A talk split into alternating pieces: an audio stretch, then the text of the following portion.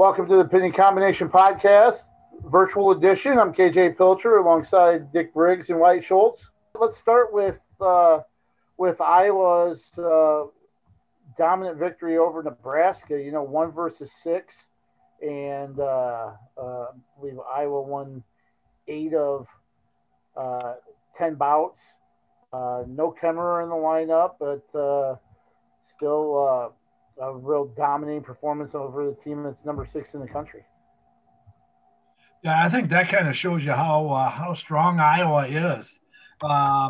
And even with Patrick Kennedy in the lineup, you know, to me, with his match with Labriola, I you know, he's a nice solid backup.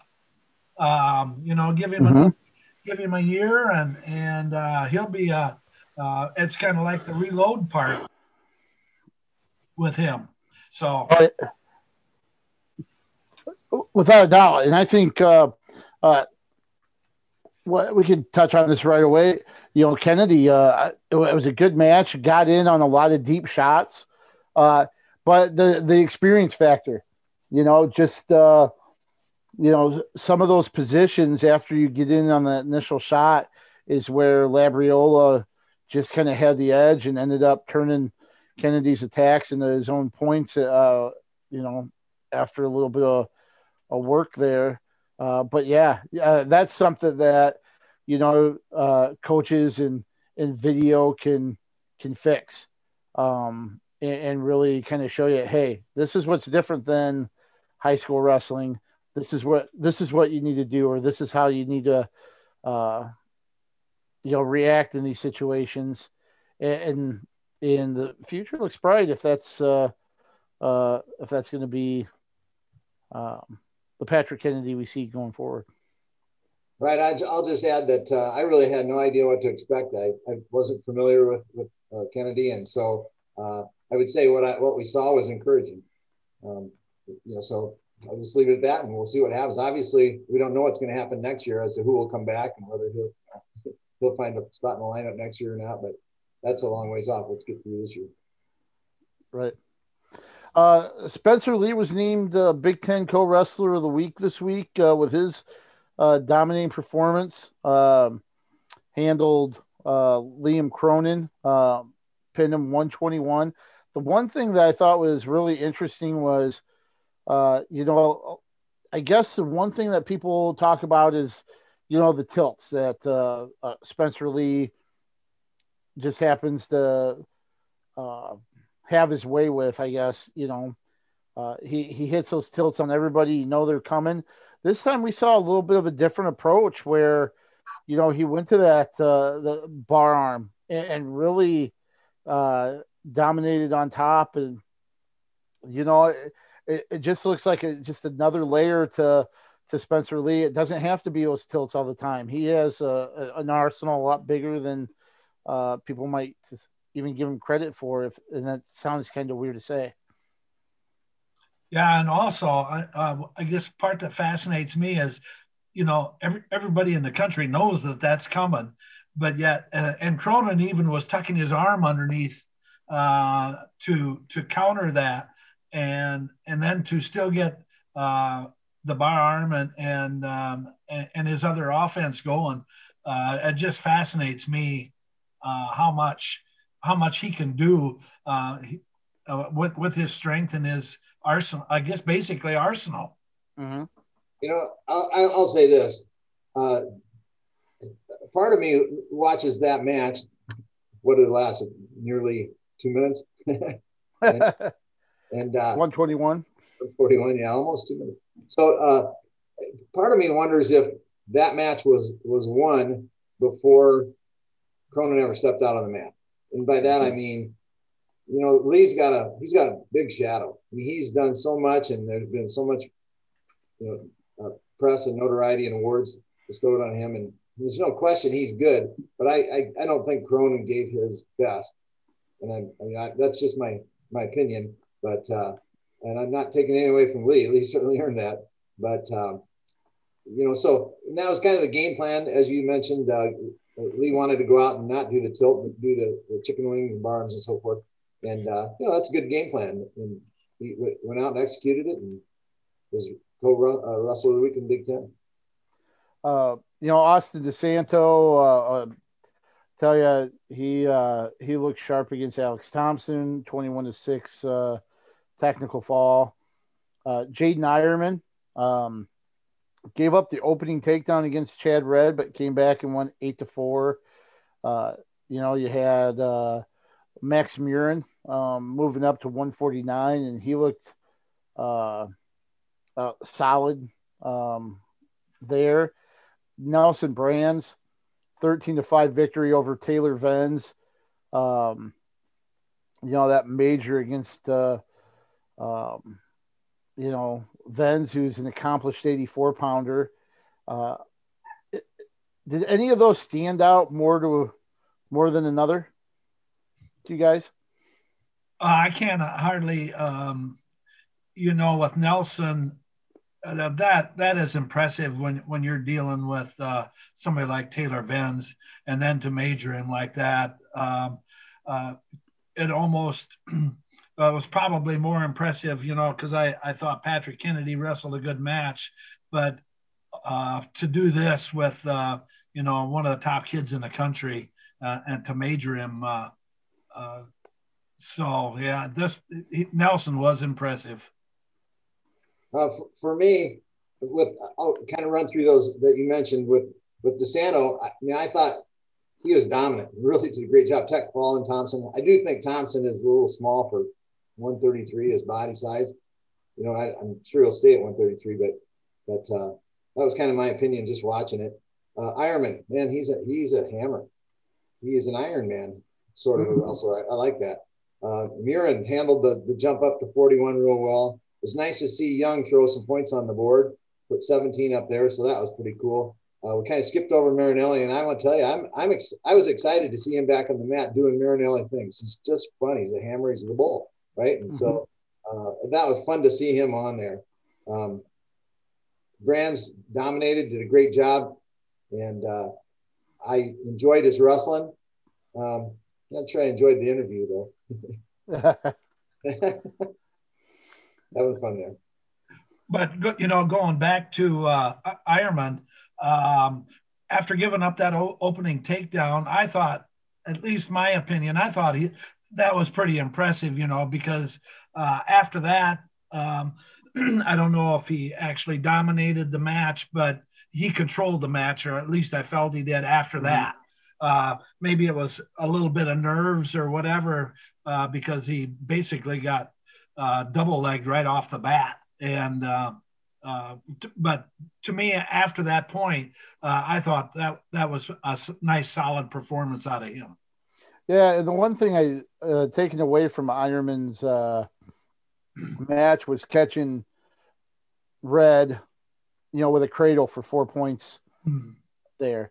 That's something he can do to anybody at any time. And that's what makes him so dangerous. And he's starting to implement those other things basically, or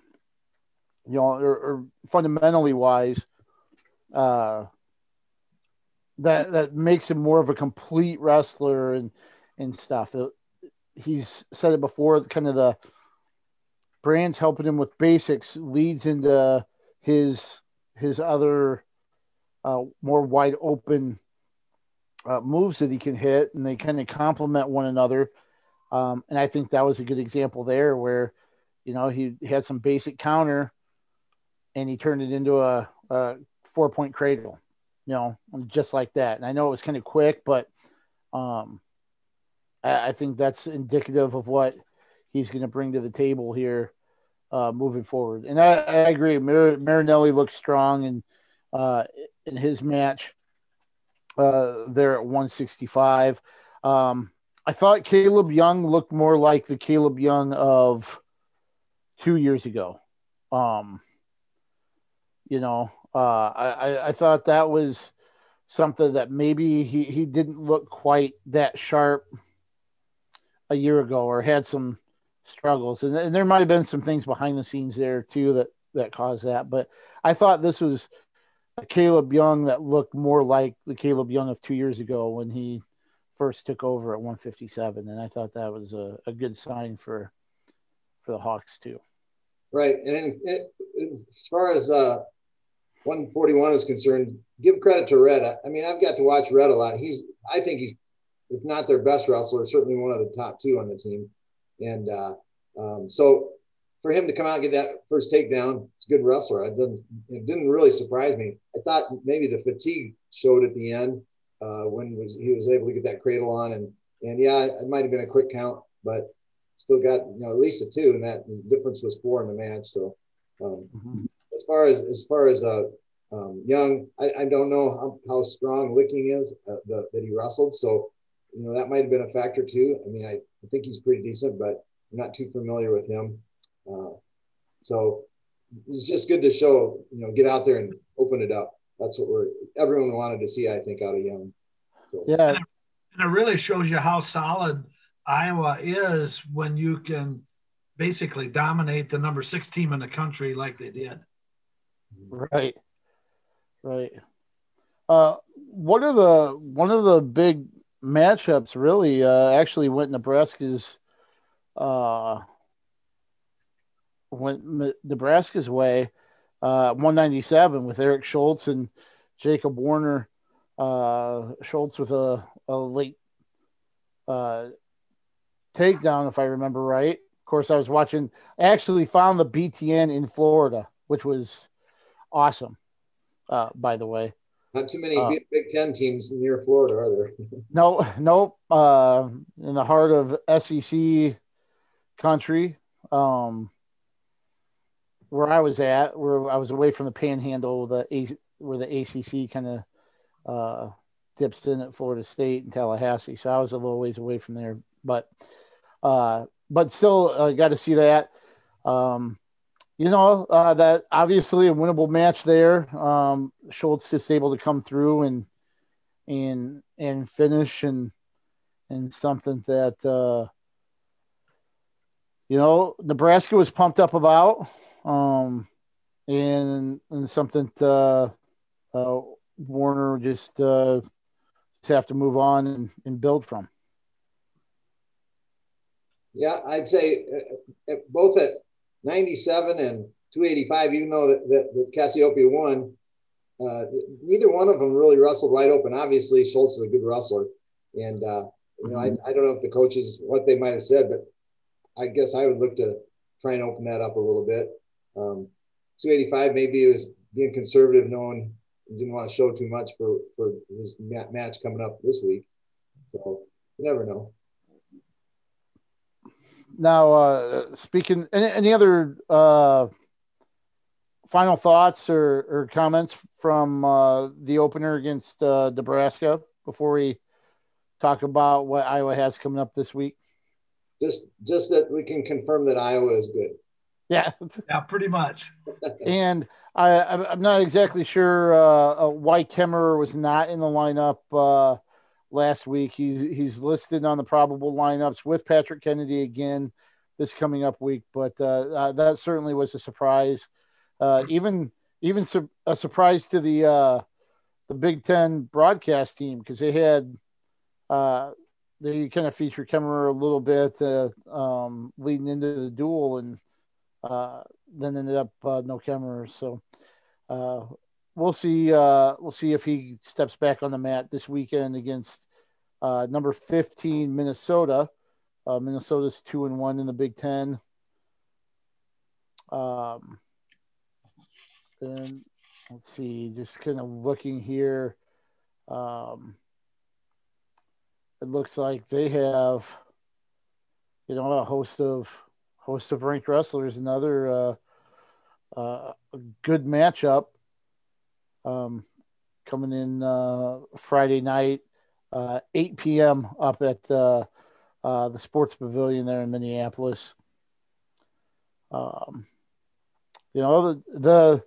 one that really stands out the most, obviously, is heavyweight between Cassioppi and Gable Steveson, and interesting to see the weekly media availability with Tom Brands, and one of the sound bites was him talking about Gable Steveson. If he's on your team, you love him. If you're going against him, you know, not so much. Talked about Steveson kind of maybe being made to be the bad guy more than he deserves. But, you know, was very complimentary about just how good of a wrestler is. And he's somebody that doesn't just want to beat you, but wants to beat you bad and doesn't mind beating you bad in front of other people. Essentially was the message. And Cassioppi has his hands full facing Steveson this week. Yeah, I would say that Steveson is flamboyant, outspoken, and good. Yeah. I mean, I don't know if any – I mean, he can back it. I don't know if anyone can go with him this year, seriously. I mean, he kind of shut down in the match against Cassioppi in the duel last year, whereas I thought he could have opened it wide open. And I mean, I don't even – Paris is maybe – I mean, we'll see with Cassioppi, but as Brand said, he's going to have to do something special to – or insinuated that he's going to do something special to hang with Steveson. So, but it'll be interesting, you know, with Minnesota having at least a few ranked wrestlers in there and ranked against ranked to see how they fare as well. You know, I can remember actually when Gable was in high school. I'd seen him up in Waterloo and once wondering about workout partners. I forget what was going on, maybe Northern Plains or something.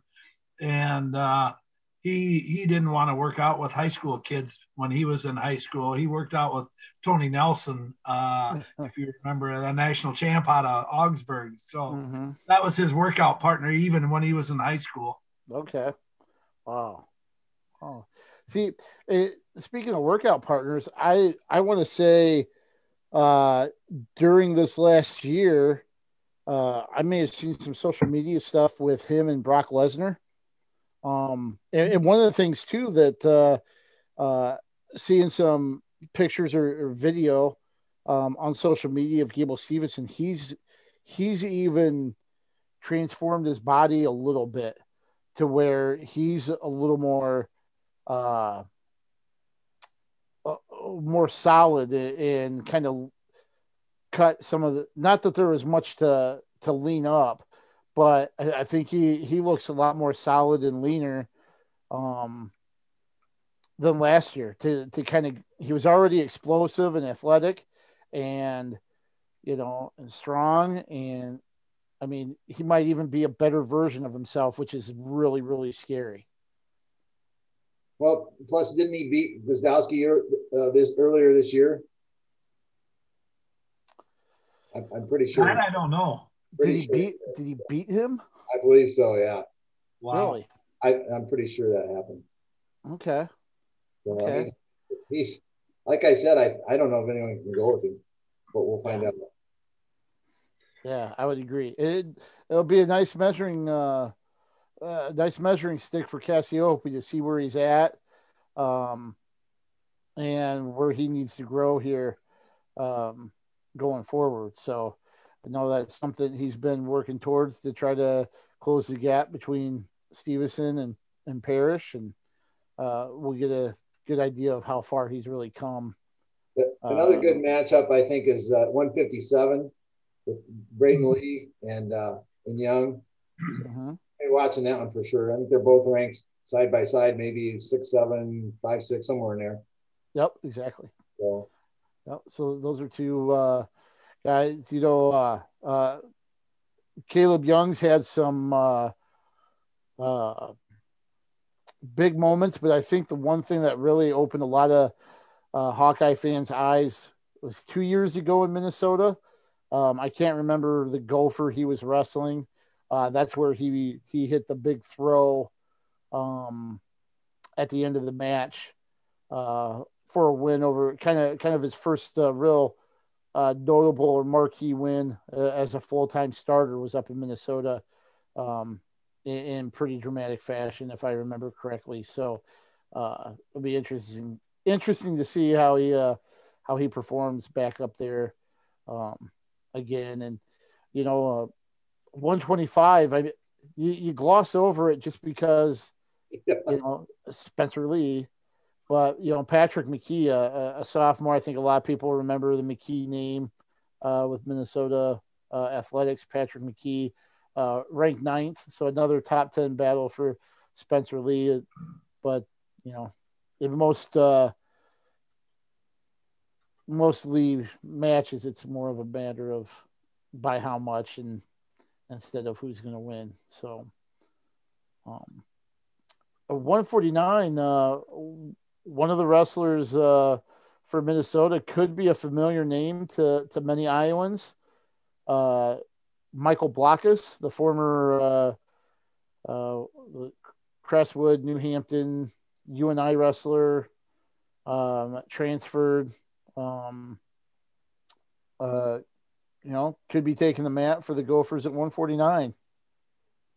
Yeah, he's been wrestling varsity for him, and at one point in time was ranked, I think, maybe high teens or something to that effect. And but I think he's had a loss or two that might have dropped him down or out of the rankings. And so, yeah, I mean, great wrestler.